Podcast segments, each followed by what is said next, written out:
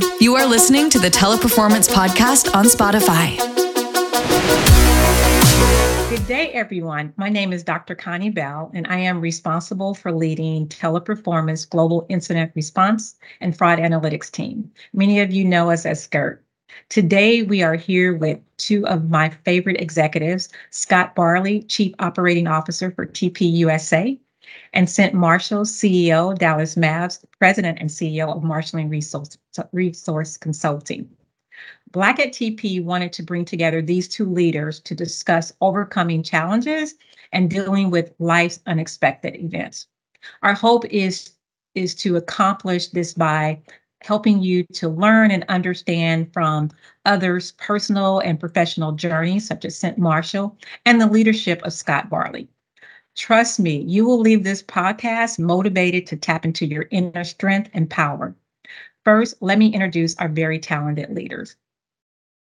As I stated earlier, Scott Barley is our Chief Operating Officer. He oversees the effective management of Teleperformance organization in the United States. If you have not met this gentleman, you are missing out. He is intelligent, focused, driven, while at the same time caring and empathetic, having the ability to understand the world of our, all our employees' point of view. Scott holds more than twenty years of executive experience in customer experience, digital transformation, B two B care strategy and operations, sales support, international product implementation, consumer technical support, and operations support. That's a mouthful. Scott will take the lead on interviewing um, Cynt, our special guest. Now, Cynt Marshall has been a dynamic force in inclusion and diversity within the Mavericks organization and over thirty-six year career at A T and T. Imagine that. When Cynt was hired as a new C E O of the Mavs in March of two thousand eighteen, she set her sights on a culture of transformation. Her vision for the Mavericks organization was to become the N B A standard for inclusion and diversity, and brought transparency and trust, and her value-based leadership style that evolved the company's culture in the first one hundred days. Since Noah Riley began many, many years ago as a young officer at A T and T and grew exponentially when she served as the Senior Vice President of Human Resources and the Chief Diversity Officer at A T and T. There, she was responsible for identifying and developing leaders, aligning employees with the company's visions and priorities, overseeing major business unit H R support, performance development, employee engagement, and skills transformation initiatives. Cynt also led a team that created a world-class diversity and inclusion culture, landing A T and T in the top three on the Diversity and Inclusion Diversity Incorporated's two thousand seventeen Top fifty list of companies. She also spearheaded work that for the first time placed A T and T on the Fortune one hundred's best companies for to work for the list in two thousand seventeen. And that's enough.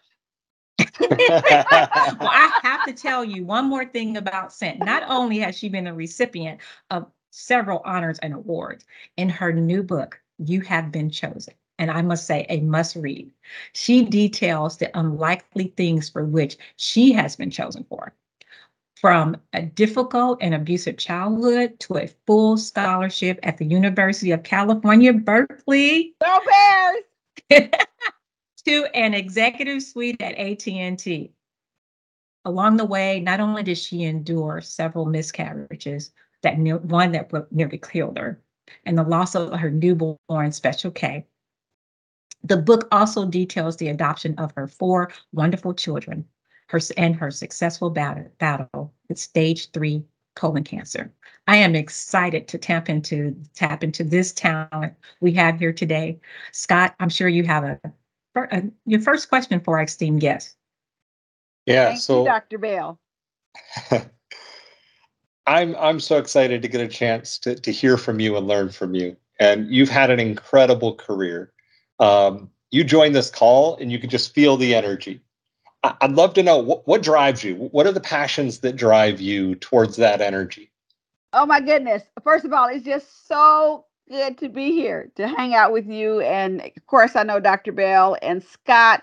I've just heard some amazing things about you and your leadership and your passion for people. Uh, and truly, that is what drives me. We are probably driven by the same thing. It is all about people. I often say people matter, and that's all that matters.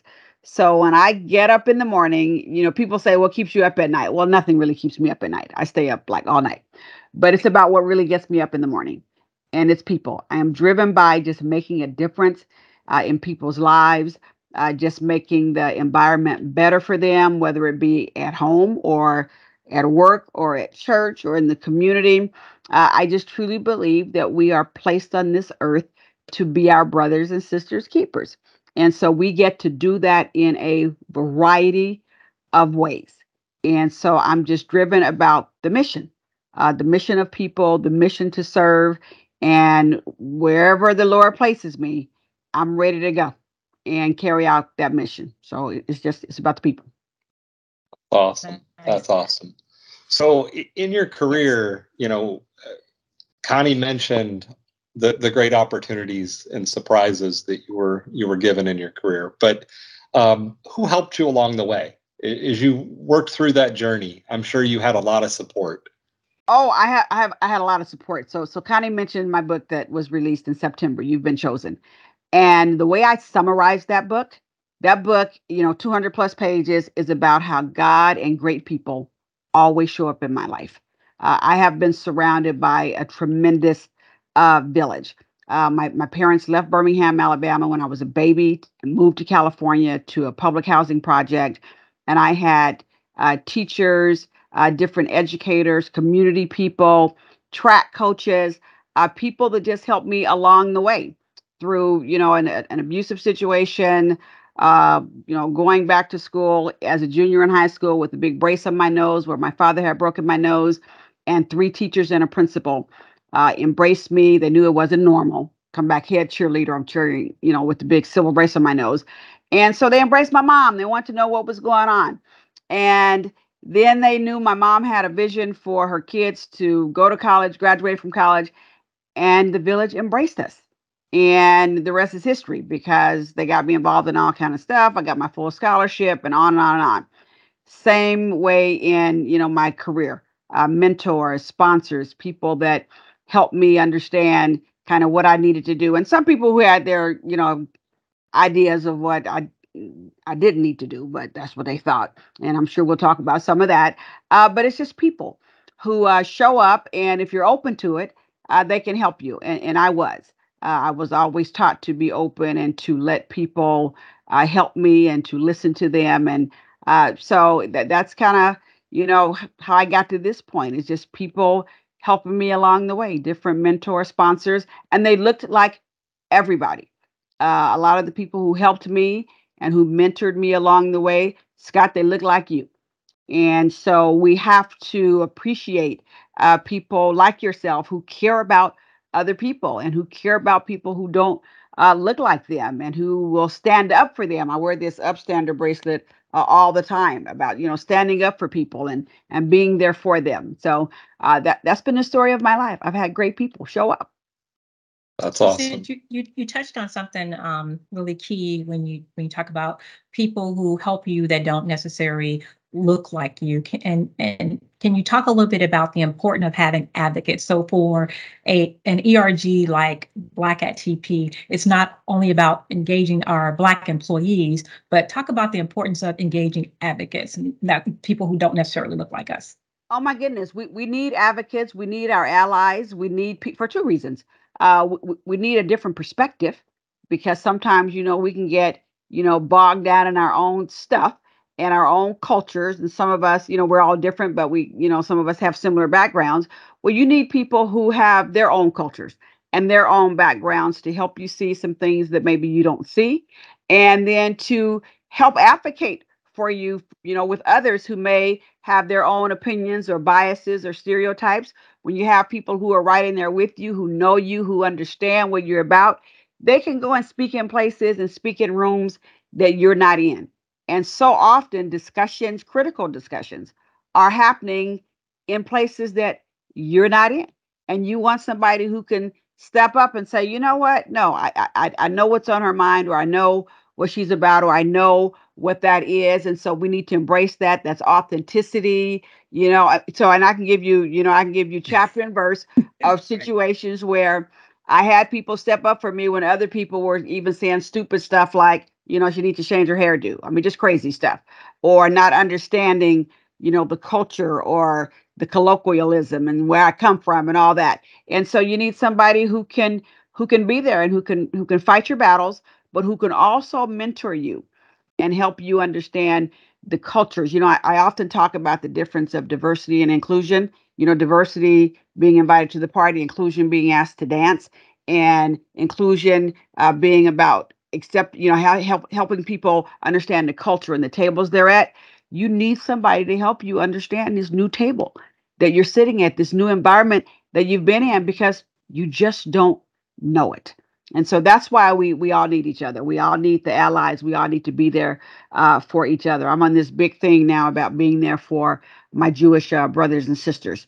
And so just uh, being able to speak up about anti-Semitism and all that. And, it, you know, sometimes it catches people off guard. Well, you know what? It's, it's, I need to stand up right now. There's some things that people need to hear from me and not them. So I'm, exactly. I'm, I'm big on the allyship and, and, and the upstanders. Perfect. Thank you. That's awesome. So I, I heard a story that when you got the phone call from Mark Cuban, you didn't know who he was. Oh, don't judge me, Scott. I did not. I, I did I, I'm not. good with that. I'm good with that. I'm so you, you moved into that role, and obviously you had a huge culture change that you had to implement. Yes. As you kind of hit your first six months, what were some of those challenges? What were some of those things you did? What were some of those um, you know, that pushback that you got and how you overcame it?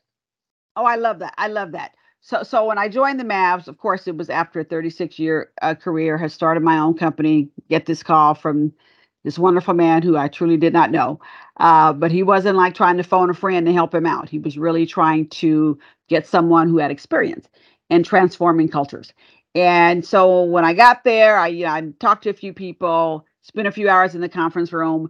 And before I had my press conference, I laid out a hundred day plan, a vision, and a set of values. And I said, this is where we are going to start. And I communicated it to the team. And then I went and met with the media because it was important for me to tell the team first, uh, here's who I am.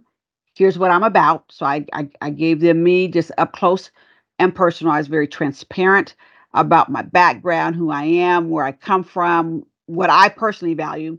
And then I laid out a vision for the Dallas Mavericks. And this was in, the, it was the end of February, two thousand eighteen. I said, by two thousand nineteen, we will set the N B A standard for diversity and inclusion. And so I focused on that uh, because I believe in the business case. If you focus on that, you get that right. And I'm talking about the comprehensive agenda, talent, suppliers, purchasing, community. I mean, if you focus on that, you will win the war for talent. You'll be profitable. You'll have innovation, creativity, and all that. So I believe in that business case. So that was the vision that we set out. And then I laid out a set of values. I said, from this day on, this will be values-based employment. And our value, our values spell crafts, character, respect, authenticity, fairness, teamwork, and safety, both physical and emotional safety. And, and and maybe at the very end of the call, I'll close with the character story that I told uh, my employees to really make it uh, stick. So I let them know this is what we're about, and we're going to perfect our crafts. And then I laid out a hundred day plan that had four major parts to it. Uh, model zero tolerance. So really focus on compliance, making sure that we had the infrastructure in place to create a speak up culture, uh, that people understood what was expected of them, code of conduct, all that.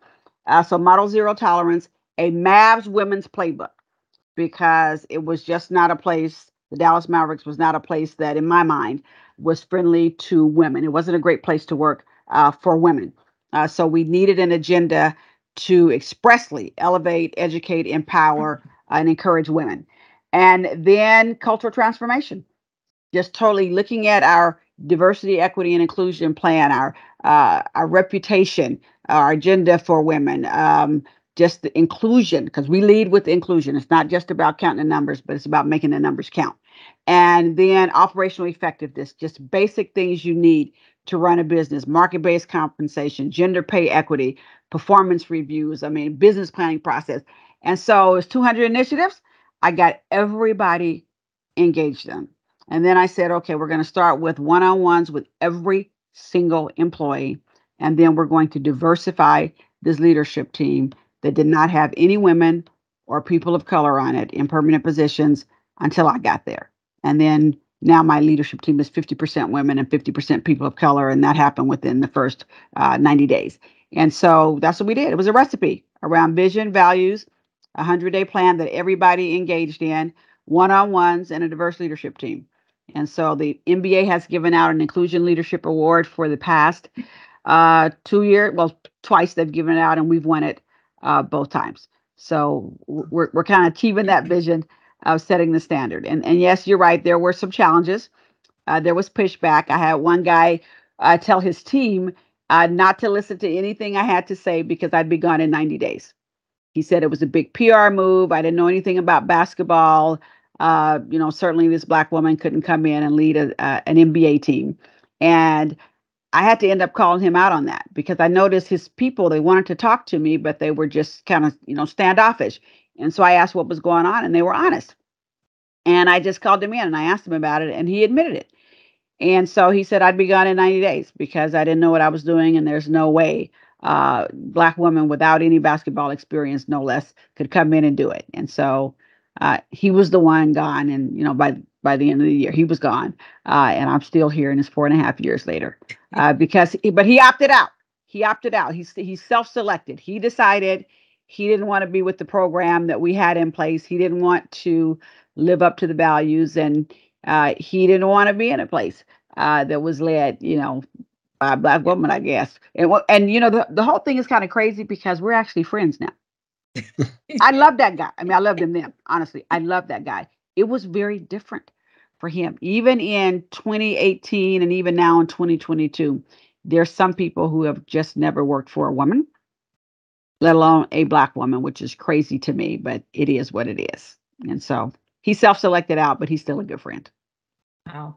Sound, sound like you're a woman of action. We were talking earlier about how Scott being a man of action, being at T P in a little over a year and a half, and has made some phenomenal changes um, to the way that we do business that support our employees. So hats off to to both both of you guys. You you you talked a little bit about in that story, when you think about, a lot of people think that you have to know the business to run the business.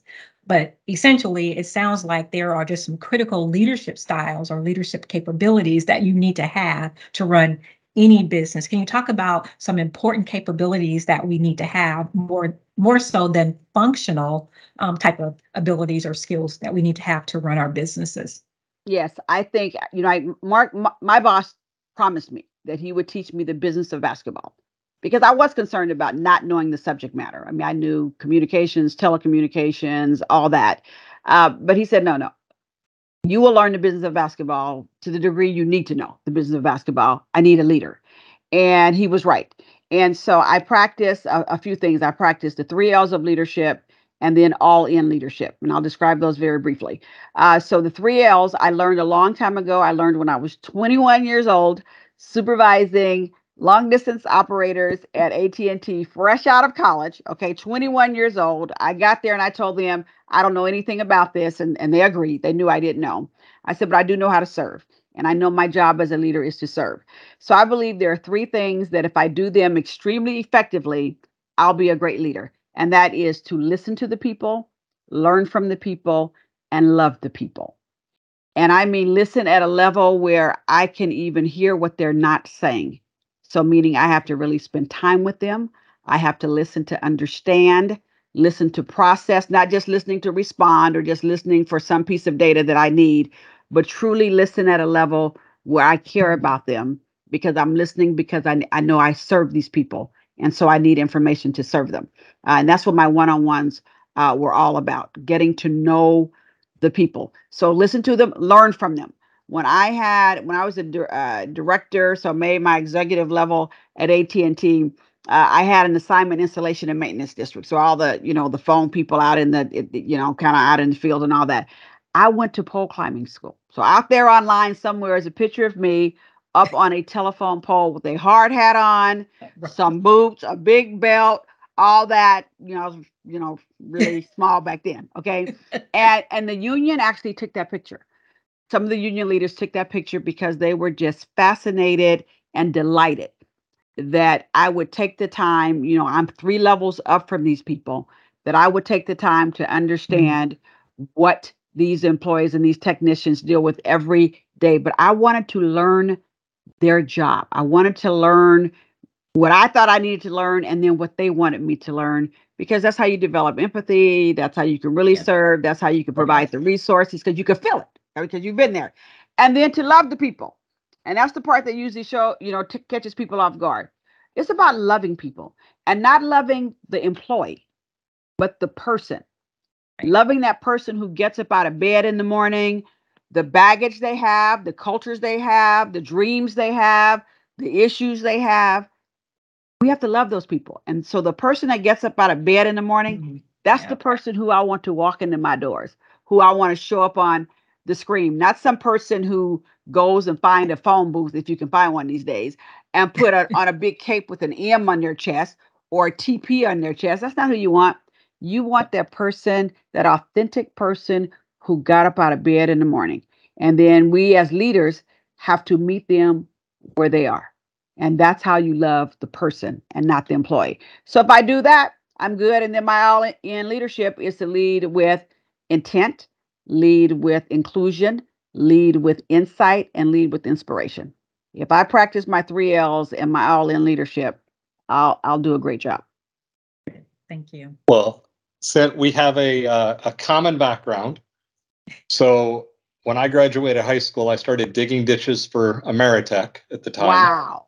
Did and you really? I put, you really? I put myself Did through you? school in the installation and repair department. I climbed poles for a living. Oh, my goodness. So oh I uh, I know the class you're talking about very well. Oh, my goodness. What city were you in or, or state? Detroit. That is so uh-huh. awesome. That is so awesome. That is a tough job. I think it's one of the best jobs. It's a tough job. And if you're trying to lead people that do that, you better understand that job. The challenges are real. And these people are committed. They're out there and all that bad weather. I mean, it's it's it's an incredible, incredible uh, service job. And so I really yeah. want to know it. That's awesome. That's awesome. Yeah, I, I think, you know, the way you speak about having the one-on-ones, meeting with the employees, understanding what their concerns are, having the love for them. It's it's what we're working on every day. And, you know, I think for us at T P, what I focus on with my leaders is make decisions based on what's best for our employees, what's best for our clients, and what's best for T P. And if you're taking all three of those into account, every time you make a decision, we're going to back you. You're going to make the right decision every time. Yeah, it'll be the right um, one. It'll be the right one. So it, it, as we think about what we're trying to do here, which is really be that catalyst for change um, at, at T P, what do you think is important for us? What what do we need to focus on? I think we need to focus on, first of all, the the, the time that we are living in. I mean, we're, we're living in some divisive times. Uh, we have some crazy stuff going on. And our employees don't leave that at home. That comes in the door with them. And so I think we have to be very aware uh, on a daily basis on what's happening in the environment and give people time to decompress and to process it the way they need to process it and have resources and tools av- available to them. Uh, I think we definitely need to uh, uh, think about how we are serving individuals. And so that's where the employee resource groups uh, really come in, because they can help uh, you keep your finger on the pulse of people, what their needs are. And, and you know, employee resource groups, I mean, they, they're there, you know, they serve the business. We serve them, but they, you know, it's a two-way street. And so uh, to really tap into them and have kind of that, uh, that two-way uh, dialogue. And then to understand that the world is different, uh, you know, kind of as we come through this pandemic, the world has changed. People have changed. The future of work has changed. The way we work has changed. And so we've got to stop. This is what's really top of mind for me right now is to just really stop and figure out what do people want, and people want different things. And so how can we respond to people who need to work in a very different way? Because we're getting the most out of them. I think people have realized, I think, you know, there's some bad things that came out of the pandemic, obviously around deaths, but I also think there's some very good things that have come out with it. People have gotten very in touch with, most people have gotten in touch with who they are, what's important to them, um, and they know how they want to work and they want that flexibility. And so we have to figure out how to make that happen. And so I'm relying on my employer resource groups a lot to help me stay in touch with the people. Uh, my favorite quote is a Teddy Roosevelt quote, or at least it's attributed to Teddy Roosevelt. It says, people don't care how much you know until they know how much you care. And that's that's kind of where I am right now. And I think as leaders, we have to be in that caring space to make sure we are meeting the needs uh, of our people. Because if we meet those needs, we'll continue to, to have our businesses soar. Yeah, I think that people um, are expecting us, or the leadership of of organizations, right, to kind of look at, you know, here's what happened in the pandemic and offer them different ways to work um, for for us, right? Because what the pandemic did show us is there are alternative ways to the way we were doing business. And so they were looking for us to, how can we continue that or or not? Right, but how to meet them, you know, where they are, what based on what their expectations. Um, I want to take you back to something um, earlier we were talking about when you were talking about the people who um, helped you along along the way, and we've kind of had our sister talks, and, but you know, at your house, and we've yes. talked about the idea of lifting um, as you climb, yes. right? And so, can you talk a little bit about, because we have um, we'll have a lot of our T P um, leaders that will be listening to this po- t- podcast. And so what do you feel is their responsibility? Because a lot of time we say, well, if somebody doesn't come to me and talk about the opportunity they want, um, then I don't have an obligation. Um, but I I think that, they, you know, some of our, our debates are is that, you know, I'm responsible for um, giving them an open space or a safe space to come, right, and help lift as I'm climbing to, to lift other people. Talk a little bit about what you think our expectation is as senior leaders to lift as we climb. That's it. That's exactly right. Our job is to lift and connect, to lift people, uh, because we're in a space that most people aren't in. Our view is a very different view. The view from the top is different, and you see a whole lot, and you, you can't expect people to have that view because they're not there. I mean, they just they they just don't have that big picture that we have, and so we see a lot of things that we need to share with people. And then we need to bring them up and put them in spaces where they get an opportunity to see some of that. Even if they don't see it on a daily basis, it's about that exposure. And people don't know what they don't know. So to, to wait for them to come and ask for it is kind of crazy because they don't know what to ask for. We know what's there. We have that view. So I am all about mentoring programs. I'm about sponsorship too. Sponsorship programs where you take people and say, okay, to me, it's like you have your coaches, you have your trainers, and then you have your agents. So that's kind of like in my sports world. To me, sponsors are agents.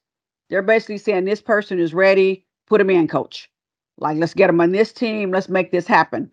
And so we have a responsibility, I, I believe, as leaders to mentor people, to sponsor people, to make sure we can coach and aid in their development. And then to make sure that the rooms are diverse at every level. If they are not, shame on us, because we have the big picture. We have all the steps on the ladder, and we put people on those steps. They can't just walk in. There's nobody who can just walk into T P and walk into Scott's office and say, I'm your next director over here, and I start tomorrow. Now, Scott might think, okay, well, that'd be nice, but that's not getting ready to happen, okay? Because somebody's got to sponsor that person. You got to make sure that person is qualified. The job has to be open. I mean, we know that. There's so right. much, okay? So sure. the, the person just can't step in, but we can pull people up. We can put them in developmental roles. We can have them network with people. We we do all of that, and we owe it to the corporation, to the enterprise to do it. Because it goes back to that business case. If we want to be profitable, then we have to have all of the different minds, backgrounds, et cetera, at the table. That's our job as a leader. nobody else. We can't blame anybody else if it's not happening. Thank you. So that is my two cents on that. All right. we, two we, cents. we own it. We absolutely own it. Yeah. Great. But we, but once we do it now, then the person has to step in there. They've got to be able to receive the coaching. They've got to put in the hard work. They've got to show up where they don't want to show up. And, you know, I always say that you must be present to win. So if when the opportunities are created, when uh, people tell you to show up for networking or tell you to show up for a special project, you can't just say, oh, well, I'm not going to do it. I'm not interested in that. No, you you, you got to show up because you must be present to win. So it's a two-way street, but we have to open it up. Awesome. Awesome. Well, as we think about wrapping up, what what else? No!